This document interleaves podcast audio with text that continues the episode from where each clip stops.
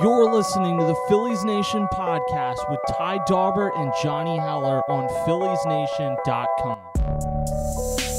What's going on, everybody? You're listening to another episode of the Phillies Nation podcast. I'm your host, Johnny Heller. Um, coming at you, not too much is happening. The Phillies might be interviewing some potential candidates for president of baseball operations, um, some other other hires throughout the league. Um, that we'll talk about a little bit, and then you know just some of the usual off-season stuff because it's that time of the year. Some would say the greatest time of the year. Uh, as always, I'm joined by my co-host Ty Daubert. Ty, what's going on? Not much, you know, like like you said, not a ton going on with baseball off-season stuff. It seems like the basketball moves are are the ones that are really coming in as of late. Baseball, other than the blockbuster Drew Smyly deal with the Atlanta Braves. It's mostly just been a lot of front office talk for the most part, but hey, that's fun to talk about too. Not everything has to be big block blockbuster trades and everything like that. So we'll get into it a little bit throughout this episode.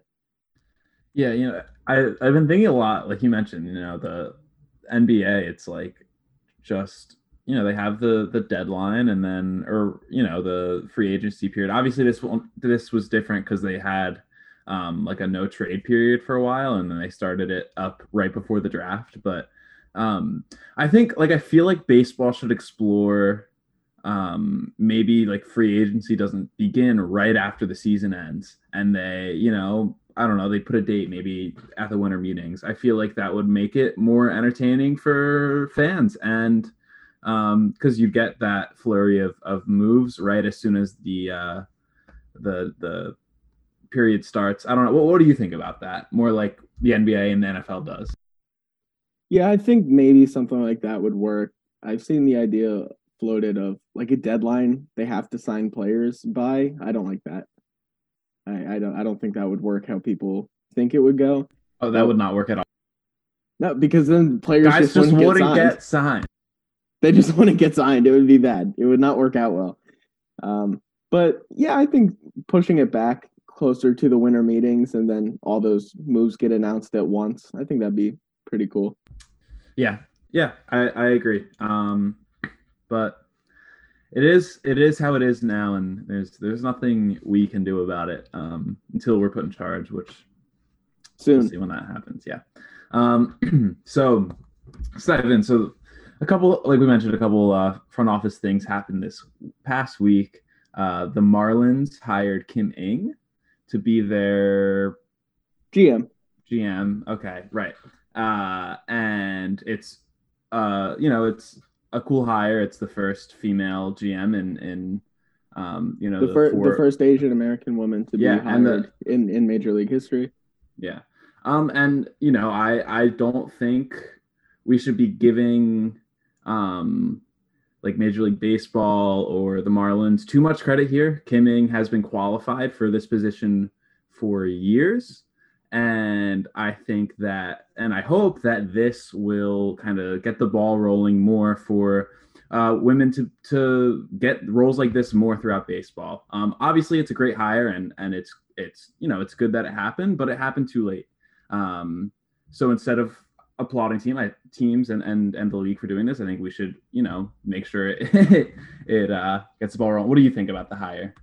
Yeah, I mean, I I saw some things like Major League Baseball's official accounts posting things uh, about it being a historic hire, and obviously it was. Like Kim Ng's hire was clearly historic, but did feel a little bit like patting yourself on the back for something you caused. Like you, Major League Baseball, are the reason, and the systems you kind of have in place are the reason that there never has been a woman or an Asian American in a GM role. The systems you have in place are the reason for that, and you are the reason that this is a historic hire because of the obstacles you've put up for these kind of people. So, yeah, that that's kind of my thoughts on it. But obviously, a a great hire, a historic hire. Yeah, I mean it's it's really you look at her resume and you wonder like how how was she not hired well before, but in any case, she was hired. Um, a couple more uh, moves. So Steve Cohen's uh, purchase of the Mets became official. First thing he did, cleaned house. Um, so general manager gone. Brodie Van. Brodie Van Wagenen. Yeah, Brodie Van Wagenen. I don't know if the Phillies will hire him. I would uh, lean towards probably not. Listen, whenever you get the chance to hire a manager who lost a star player, I think you have to do it. Whenever, listen, when he lost, when when they just released that they lost Yoenis Cespedes during the season, that was. I don't even Yeah, know what a day that was. Crazy. Um, yeah, that was They they brought out they brought Sandy Alderson back Yeah, yeah, to right. I, I as team president or president of baseball Yeah, it's operations. it's unclear. Um, It seems like he's kind of gonna do the Andy MacPhail thing, where he's gonna lead the he's gonna lead the way on the search for a new GM. Now, obviously, people, um, Mets fans might not want to hear the Andy MacPhail comparison because people have certain thoughts about Andy MacPhail, but I, I think that's kind of the role of the established veteran executive to come in and find the next wave of people to run the front office. Alderson was obviously with the Mets before during their uh, during their run in 2015 and and things. yeah, like we'll that. see. We'll see. Uh, you know, I think a lot of the names that have been mentioned um, as you know potential GM or, or president of baseball operation candidates have been linked to both the Mets and the Phillies. So we'll get into that a little bit. Um, one more thing before we get into the Phillies. Uh, Perry Minasian, who's uh, assistant GM for the Braves, got hired by the Los Angeles Angels, um, which you know that move and the the Marlins hiring their GM all just go to show that people are willing to uproot themselves even in the midst of a pandemic if it means they're becoming like a GM or a president of baseball operations. So, in case you know any unnamed people weren't, weren't sure if, if if they were willing to do that. Um, but on that note, uh, Jayson Stark of the Athletic at the end of last week um, uh, reported that the Phillies are actually starting interviews on for the position of president of baseball operations. Um, so the uh, the way the way the report came out, it seemed like they were looking at kind of bigger names. That that's what they were searching for, kind of a not not up and coming people like maybe Klentak was when they hired him, but more established names for a president or GM role. Yeah, and that that makes sense in terms of what we thought they were going to do. Uh, to, we we talked about it when um, Klentak stepped, stepped down. It's the same thing as the the manager search after they fired Kapler. You know, I, I think generally teams will go from one extreme to the other um, if if something doesn't work. So. Uh, yeah, we'll see. I mean, there are there are a lot of names out there. I know Jon Heyman um, mentioned Erik Neander that they might be interested in him. Um, we'll see. Uh, he hasn't really said if he wants to, um, or he hasn't indicated. I don't think. Uh, this was from Ken Rosenthal of the Athletic that he wants to leave the Rays, but he's a name that Phillies fans have talked about a lot. Uh, Destiny Lugardo of Phillies Nation wrote an awesome article detailing why they should go after someone like him. Um, I think Stark mentioned like Chris Antonetti, guys like that in his article. Um, Mike Hill, Right. Yes. Uh, Mike Hill, Marlins, uh, former uh, president of baseball operations. So, I mean, it, it seems like they're casting, not casting a wide net, but there are there are a lot of names out there um, that might make sense, and I don't think I would be surprised that they would hire. Um, do you do you? Is there anyone who sticks out to you that you think um, you have any I, inclination? that I think Hill. after? I think Hill did a good job with the Marlins. Obviously, they made the postseason this year for the first time in a very long time, and that was kind of him putting together a pretty solid team. And you know, who knows what happens in a full season? They probably don't make the playoffs, to be honest. But he put together a pretty good team, and he during that he probably knew he was on his way out. That he really wasn't part of the front office that Derek Jeter would want to assemble. So I, I think that's somebody you have to take a look at. He's acquired a lot of good young arms over the last few seasons, and the Marlins look to be on the come up. So I, I think that could be a, a pretty good option for the Phillies, somebody to interview and potentially hire.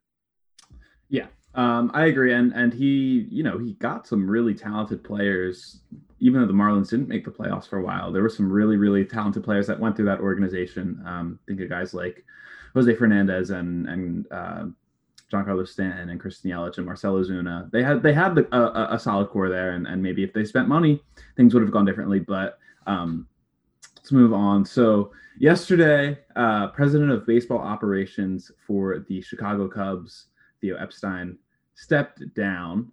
Um, he was his contract was ending after the season, and he was expected to, you know, leave after this season, anyways. Um, so I don't know if it was a big surprise that he stepped down. Um, but you know, he he wrote like a memo to his friends and, and colleagues that said that he wants to take the year off.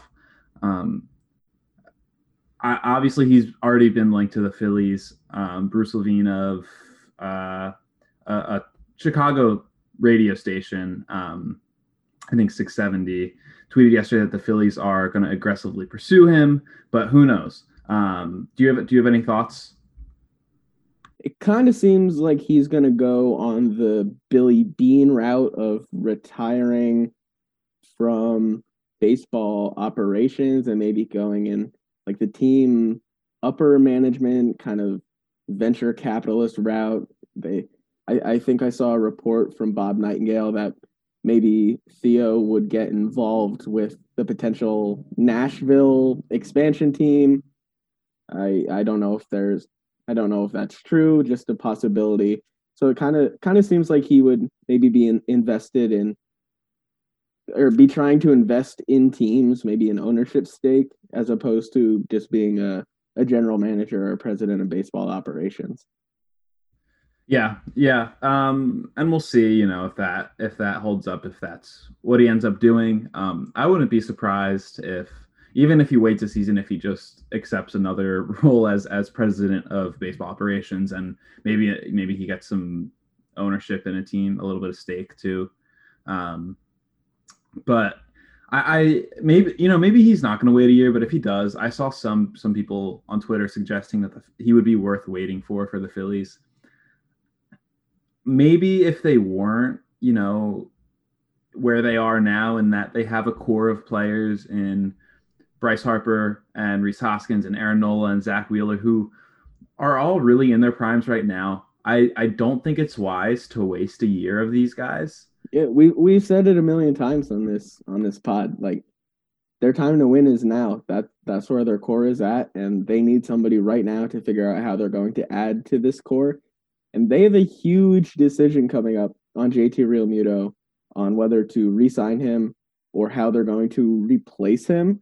And I think having having someone in charge that isn't going to oversee the next four years after that or so, I, I don't think that's the smartest move. Uh, if you're, what would you not want the person you see running your team long term making that decision? Like even if you're just worried about that that decision alone, only JT Realmuto, wouldn't you want the future of your organization making that decision? Yeah, exactly. And and you know, I think obviously Theo Theo Epstein, he's won he broke curses in uh, Boston and Chicago and and all of that. There are other really good candidates out there right now.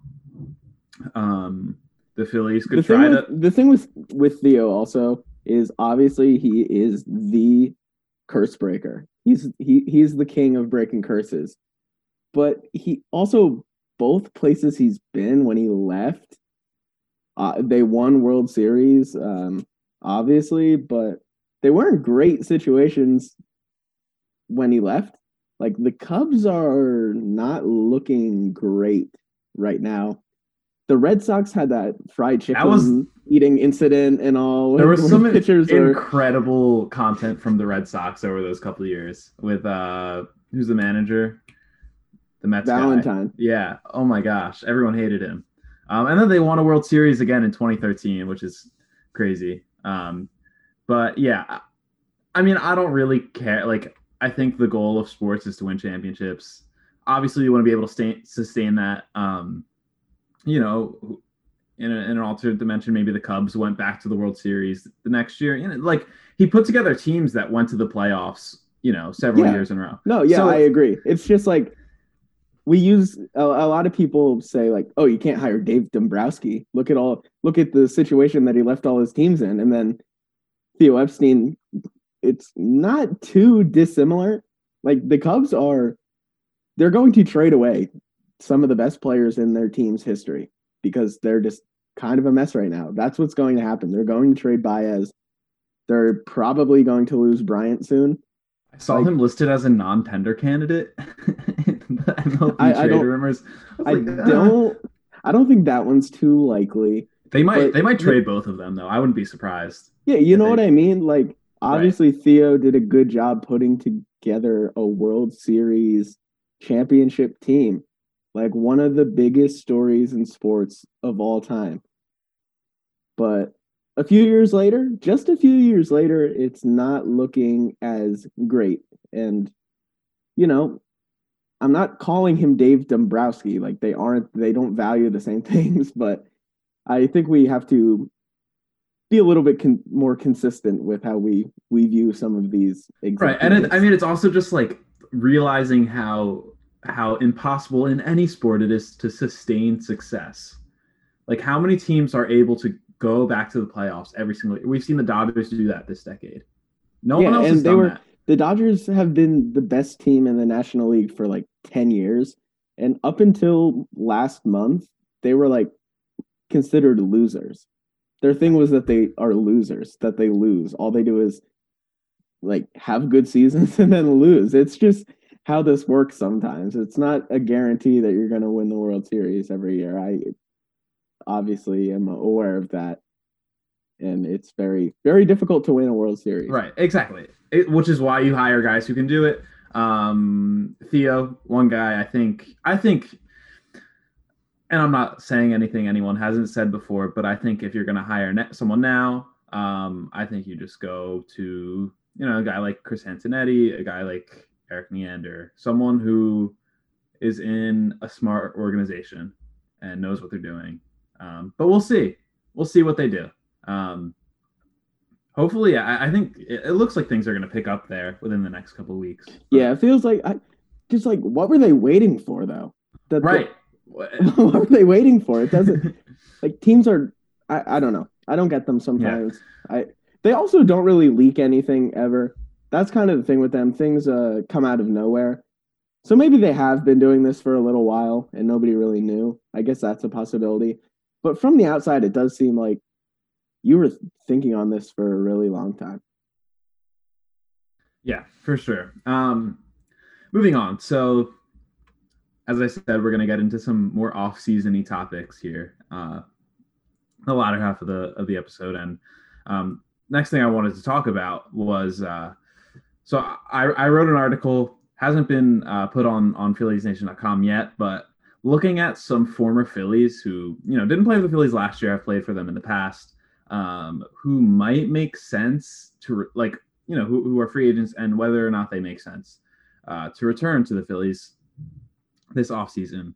Um, so we'll start by talking about some of the the position players. Uh, first guy we should talk about, I think, is Freddie Galvis, shortstop. Um, came up in 2012, played here through the 2017 season. Didn't really get a ton of playing time until Rollins left, which was after 2014. But um, I think like a lot of people loved Galvis and a lot of people hated Galvis. I'm talking about like Phillies fans. Um, he's pretty good defensively, not not a great hitter. Um, a little bit of pop, a little bit of pop, and You, you've all um, seen the the Chapman walk off. You've all seen it. yeah, You know he has some pop. yeah, and he- he's been a better hitter the past two seasons since since they traded him. Um, Yeah, he's he's been, been, a little like he he became a kind of a, a like a power hitter like he wasn't early on in his career. Not that he's going to hit 40 homers, but he has some pop. He really does. Yeah. Yeah, uh, he was outpacing Bryce Harper through like the first three and a half months of the 2019 season, which was like a really funny bit for people. Like the Phillies just For people, Harper. do you mean for you? It was a funny bit for you. all right, you know, maybe, maybe. Um, uh, I I don't think he'll cost much of anything. I don't I don't think he's a guy a team wants to like a playoff hopeful team would like hope to sign, but And you know, my fellow host Ty Daubert recently wrote an article about Bryson Stott. Check it out on PhilliesNation.com. Bryson Stott might be ready relatively soon. So if they just want to sign a one-year stopgap kind of guy, I think Galvis might make sense. Yeah, I think that I I don't see it happening for sure or anything, but he's somebody they could look at. I think they would probably want somebody if they're going in on a one year. Now, let, let me kind of rephrase. If they keep Realmuto, I think that Galvis is more likely. But if they don't keep Realmuto and then they can't keep or don't keep Gregorius, I think somebody like Semien or even Simmons is more likely. Andrelton Simmons. I think that's more likely. Somebody a little bit better than Galvis. Yeah, I, I agree with that to a point. I don't think either of those guys are taking a one year deal because the, I think Semien could because he was pretty right. bad last year. I think he would want to do the Gregorius thing. We'll see. I think I, I don't know how much players take like future free agent classes into account, but you know, Semien takes a one year deal and and plays the same way he does this year. You know, uh, there's a one of the best free agent classes of all time all at the shortstop position next year. So I don't know that maybe those guys are are more open to taking a two or three year deal. And I don't know if the Phillies are going to want to give a two or three two or three year deal when or if they are as high on Stott as we might think. So we'll see. Um, but another guy, another middle infielder who was a Philly through the 2019 season, um, uh, Cesar Hernandez. Uh, he played pretty well for the Indians. It was like he was a, good. He was, was good, like man a good Hernandez year. He he hit lead off a little bit, hit second a little bit. Um, he won the Gold Glove, which you know we all watched Cesar Hernandez. He was solid, except for the times that he forgot how to field, which did happen more than once. Um, but it's it, it was kind of surprising to see that he won a Gold Glove. Yeah, I mean, I don't know. Is it like you can't really eye test defense as much as people like to think they can? It's tough to tell like you can eye test everything. It's tough to tell like how good somebody's range is sometimes, especially in it was a, a small uh small sample size season, so it, it it doesn't surprise me that he had a good stretch of 60 games at second base. Like that's not shocking to me. I guess that kind of goes down last year as a pretty bad non-tender, especially considering Kingery. how Kingery well, played. All right. all right, here's the thing. I don't think it's a bad. I think the the process was good. It just didn't yeah. turn out. And, and I think it ended up fine because really what happened, they didn't really have great production from center field, which is somewhat unrelated, um, unless you want Kingery in center field. But Segura played awesome at second base. Gregorius was a really good signing, and Bohm, maybe you can't feel it all that well, but he was a big reason they were in it through the end. So Hey, the process. Hernandez played center field in like 2013. they sent him down to Double A to go get work in in yeah. center field. He came back up and played center. Yeah. Galvis could play the outfield too. Roman Quinn can play shortstop. People forget that, but uh, so like on that though, I think the the way the Cesar Hernandez signing would make sense is if they were. I, I really don't see this happening, especially since they just moved on from him he would be like a, a, a really good option. I like we said, he had a, a great year last year, and we like anyone who watched him, he's a good player. He would be he would be a downgrade from Gregorius, who would he, he would essentially be replacing, but like he's still a solid part of the lineup. Could hit lead off when McCutchen needs a day off. He's just like boringly good and has been for his whole career. He's so right. boringly good. Right. And the, the way you sign him, you sign him, you move Jean Segura back to shortstop. I don't know if they want to do that after he was really good at second base and not great. He wasn't bad at shortstop in in 20 uh 2019, but this will be 2 years later, you know. So But uh, but um, the thing is he was great at second base and he has been before, I think 2016 with Arizona. But they I think they knew he would be great at second base and they have still kind of insisted on Scott Kingery playing second base a lot. So who really who really knows if having Segura at second is any kind of priority. That's true. Um, so then, you know, if, if you put Segura at shortstop, Cesar Hernandez at second base, you either slot Kingery into a super utility role, which might make sense right now. I think that's his best role. I think that, so. Yeah, that's probably what he is at this point. Yeah, um, he really had one good stretch in, in 2019, and outside of that has been one of the worst position players in baseball. Um, maybe he plays a lot of center field for you. He slots in wherever when a guy needs a day off. He can really play any position outside of you know one, two, and three. So um, we'll see. Hey, he Uh, come on, come on. He played one. You oh, know he, played one. he did. He did. He he can pitch. He can pitch for you if you need him in a pinch. Um, so one one last position player to talk about. Um, the unofficial king of multi-homer games, some would say. Uh, spent one year with the Phillies, 2019. Brad Miller. Um, so the Cardinals signed him this past offseason to a $2 million deal. Ended up obviously being less than that because of the shortened season. Um, I think he had three multi, three more multi-homer games. Um, he played. He he was a DH for the most part. Played a little bit of of third base, and then like played like a game each at shortstop and second base. Uh, I so I think he makes sense for the Phillies if there's a DH. Which, by the way, what the heck is going on? We're like a few weeks into the offseason. Teams are signing players. We don't know if there's going to be a DH in the NL. This is like more egregious than not knowing the playoff system until the first game of the season I don't know if it's I don't know if it's more egregious, but it's, it's, more definitely egregious. it's definitely more egregious. it's it's Teams are signing players and they don't know if their position will exist. Right.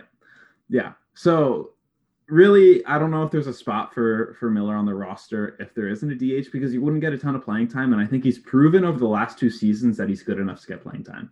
If- um, If there is a DH, just imagine Jay Bruce on the Phillies last season, but instead it's somebody younger, healthier, and probably overall better. That that's kind yeah. of what Brad I mean, you Miller can is. a little more versatility. I don't. Did Miller play a little bit of corner outfield for them? Yeah, he played left field for them. Yeah. Um, which by the way, Bruce was good in left field Yeah, last he year, was. like weirdly good. but I, I think if you look at the numbers, like he always has been kind of decent in the Yeah, outfield. which is just it's just surprising. He seems Because he's like, slow. he looks big. like he should be really slow. yeah, yeah. And he Um, probably is. I right, like I can't imagine he's actually fast or anything. Yeah, yeah, but uh, I mean, do you have any thoughts on Miller? I think he he makes perfect sense. He can play third if you want to DH Bohm. He can DH. He can play maybe play second. I don't know. Play a little bit of corner outfield. You Uh, any anyone who's listened to this show before, anyone who's followed me on Twitter or read my work, you know my thoughts already. They should have never never let him walk. He was too good.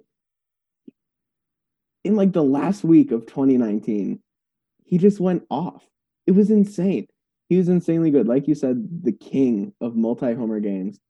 Brad Miller, they should have never let him walk. He's too good. He's he is just like the greatest bench player of all time, but it's just like a good starter. That that's his role. And somebody somebody like that is always destined to become a folk hero if you could just come off he the already and is. off. He already but is. then you hero. add the bamboo. You add the Yeah. bamboo. yeah, the the tongue out on the homer.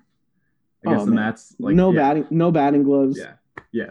He has he has all the makings of like a uh, playoff hero if the Phillies ever make the playoffs, something like that.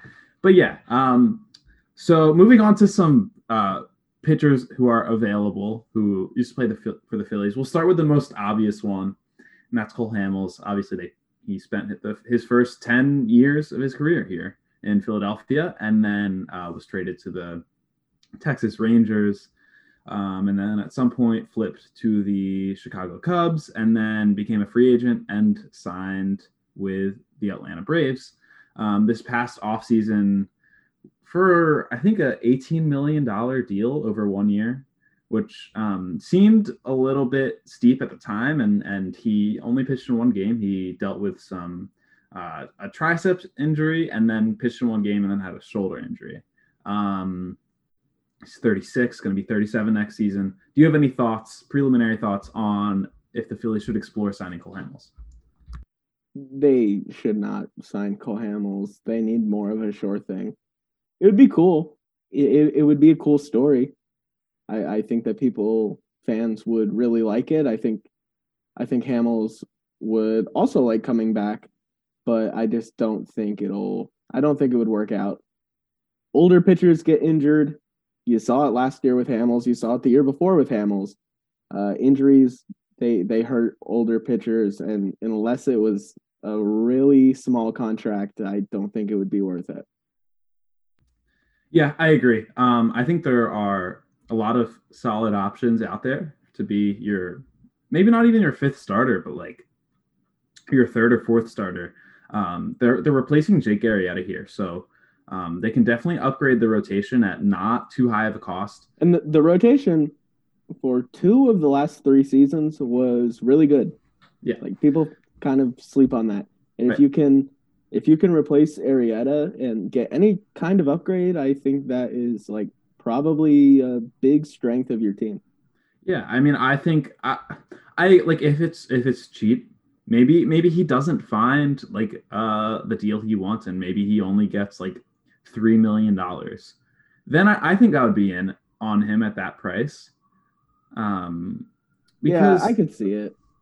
you know he's for the most part he's like still a solid pitcher. I mean, ho- you would hope he could stay healthy, and and it's definitely a risk. Um, so I think they should probably look elsewhere. I know fans would love it and all that. I understand that. Um, playoff hero was here for forever, but I just I don't see it making sense for for where they are right now. Um, yeah, so uh, another guy, another former starting pitcher, um, only pitched in four games as a Philly, uh, Charlie Morton. So they traded for him before the 2016 season, um, gave up practically nothing uh, to the Pirates for him. He, he came to the Phillies. He was throwing 97 miles per hour, and then he got hurt after four starts, in which he looked pretty good. Uh, and then he went on to go the Astros uh, and then the Rays, two years at each organization, finished third in the Cy Young voting in 2019 um, and really overall has turned into one of the better pitchers in all of baseball. Uh, he is known as Mr. Game Seven. Uh, people forget that. I don't know if he's known as that, judging by Ty's face. Who calls him that? I mean, like he's pitched He many game sevens, but I don't know. don't Some know maybe maybe just maybe just Johnny Heller know him as as Mr. Game Seven. He's been clutch in the in the playoffs. He he pitched Game Seven of the World Series when the Astros won, right? yeah, he closed it out. Yeah, yeah. He's you know Mr. Game Seven. Yeah, I guess. he's he's righty MadBum. Some some argue. Um, uh, but anyways, he I think makes a lot of sense for the Phillies, depending on the price. I think we mentioned at the top of the episode that Drew Smyly signed with the Braves for eleven million dollars. I think that probably means Morton's going to get north of fifteen million. That's just a guess. I don't know. Smyly, like, honestly though, might be the next Morton. Like, not even all all bits aside and everything. Like, there are a lot of parallels with Smyly and Morton, with with you know, kind of coming up and being pretty highly touted. I believe when they were younger, coming up and just kind of being soft tossers, and then they have a season in which they were injured, but when they did pitch they threw like a lot harder than they had throughout their whole careers and then team takes a bet on them and they go out and I mean we'll see with Smyly but in Morton's case he one of the better pitchers in baseball the last couple seasons I think we could see something like that with Smyly if his stuff that he showed in 2020 is legit he he was throwing like 96 he was throwing like 96 Yeah, people forget that the Phillies discovered Charlie Morton, um, and then let him and go. Drew Smyly I was gonna say, and maybe they did the same with Drew Smyly. Um, Gabe Kapler knew. That's that's all I'll say about that. looked a little bit like Cliff Lee out there Yeah, a little bit. Um, yeah, I think like replacing Arrieta with someone like Morton just it makes his team so much better. But is is Morton even going to play this year? I know he's Well, talked about that's the thing. That's- I don't think he would. I don't think he would leave the Rays. To be honest, I think he's kind of happy where he is, and he will retire if the Rays don't offer him a competitive contract. Yeah, that's that's that is definitely something to think about. Um, there I mean, being on a being on a team that uh, the Phillies being a team he's played for before, maybe that helps their case. Well, I think doesn't his do, is it his family? Don't they live in like Delaware? I, I remember that. I remember that from from the last time he was a free agent, and everyone thought he the Phillies should have signed him, which they should they absolutely should have. Um, yeah, I there there was a report I don't remember from who um, that said he like he's not he doesn't care as much about the money in a deal as he does like going to the right spot. Um, and I don't know if the Phillies would be the right spot for him, just based on the the kind of um, directionless direction that they they are going right now. Who knows if they're a playoff contender next year? Um, but we'll see. I think I think they should throw money his way and and see what happens because he's really good. Um, one one last pitcher, um, a guy who came up with the Phillies throws harder than any other Phillies pitcher ever. Not maybe not actually. Like Billy Wagner probably threw harder than him, but uh, Ken Giles. Hundred um, miles, tra- hundred miles, Giles. 100 miles Giles. Uh, you know, he's yelled at a pitching coach, he's yelled at a manager, he's punched himself in the face. Um, and now he's getting Tommy John surgery. So, or he, he got it at the end of the season. So really like signing Giles, you would be, it's, it's similar to the idea of, um, you know, going to arbitration with, with Seranthony Dominguez and getting him a contract. You, or, you know, and the- it, it's kind of similar to what teams might do with uh, Kahnle from the Yankees. Right, and what the what the Padres did with Mike Clevinger. Um, so ideally, uh, if you're going to sign someone like Giles, you would give him a two two year deal. Um, you're paying him the first year to not play, and then you're paying him the second year. Hope hope he uh, is really good. Um, what do you think about about signing Giles this offseason? Um, I don't think they'll do it because they're going to. It, is he going to pitch this season at all? No, this upcoming. I don't think season? I don't think he's supposed. It was like late September that he got hurt. Yeah, then I then he he probably won't be. I don't think they'll do it just because of that. If they plan on keeping payroll down, I, I don't think they'll spend uh, on a pitcher that's not going to pitch for them this year. Kahnle might pitch or probably will pitch later this season, so I think that would be a little more likely. I don't see it with with Ken Giles. Another Philly that maybe they could uh Lord Jimmy Hellickson out of retirement, recently retired Phillies legend. Is uh is Aaron Harang pitching anymore? Altherr could pitch. Fun fact: I did see Aaron, uh, someone uh, in a grocery store by like Temple's campus in an Aaron Harang jersey, which I just had to like. Who who watched Aaron Harang pitch and was like Didn't he have a couple good starts for Yeah, the Phillies? And everyone's like, maybe they're gonna trade. Maybe they're trade gonna trade for. And value? by the trade by the trade deadline. It was like, ah, Well, all right, all right. Here's a Uh, here's like a legitimate like kind of it would it would wow people, but a, a tiny chance it could happen is is Vance Worley this off or that during the season there were videos of him throwing bullpen throwing like 98 miles per hour. You know, maybe he's developed a little bit of a cutter. Maybe he you know pitches for the Phillies. Take a Or- flyer on him. a renaissance of sorts. Yeah. I think they should bring him back. Put the glasses on, see what happens. You know. Pitchers with glasses, you know this is my thing. Maybe it's because I wear them. Pitchers with glasses are pretty much always really good. Yeah, think when Ty when Ty put those glasses on on the mound and threw threw the knuckleball, there no one was hitting him. Like No, pitchers with glasses though, they they're almost guaranteed to be good. I mean, you ever see Major League?